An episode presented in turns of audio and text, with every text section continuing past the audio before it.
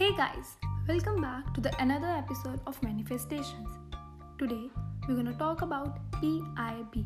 Exactly, you heard it right. PIB stands for Press Information Bureau and it is a nodal agency of the Government of India. What do they do?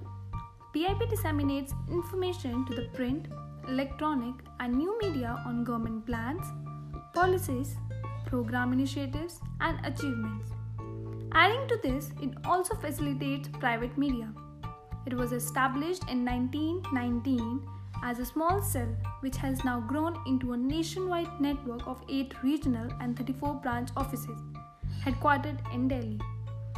PIB is a gateway for the Union government communication. It has also launched the mobile version of its website for the mobile users.